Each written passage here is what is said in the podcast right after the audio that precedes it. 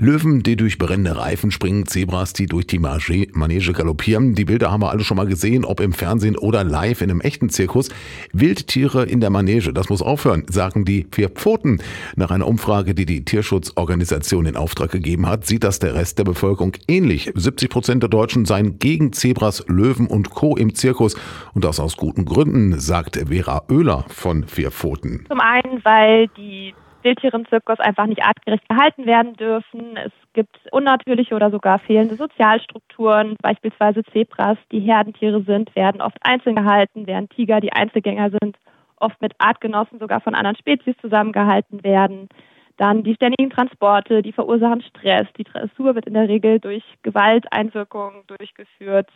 Und das alles kann halt zu Verhaltensstörungen bei den Tieren führen, zu Aggressionen, zu Apathie. Und deshalb sind wir der Meinung, das muss ein Ende haben. Es gibt noch etwa 30 bis 50 Zirkusse mit Wildtieren in Deutschland. Eine artgerechte Haltung ist da oft Fehlanzeige.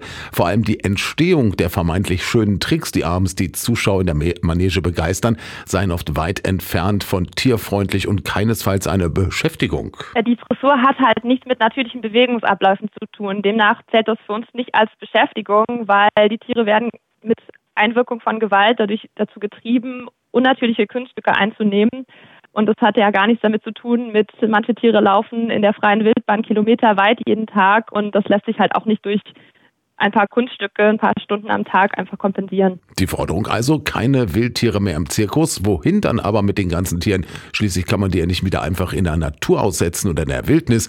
Deswegen soll ein Kompromiss her. Die Zirkusse haben zwei Jahre Zeit, artgerechte Gehege zu bauen, um ihre Tiere am Ende behalten zu können, dann aber ohne Dressur und ohne Herumreisen mehr. Die Idee dahinter ist, dass es erstmal eine zweijährige Übergangsfrist geben soll, wo dann zum Beispiel Zirkusbetriebe auch die Möglichkeit bekommen, ihre Betriebe so umzustellen, sicherstellen, dass sie stationär die Tiere so artgemäß wie möglich halten können. Die dürfen dann nicht mehr auftreten, die dürfen nicht mehr rumreisen, aber sie sollen die Möglichkeit haben, ihre Gehege so anzupassen, dass es beispielsweise den Säugetiergutachten, wo auch Zoos sich nachrichten müssen, entspricht.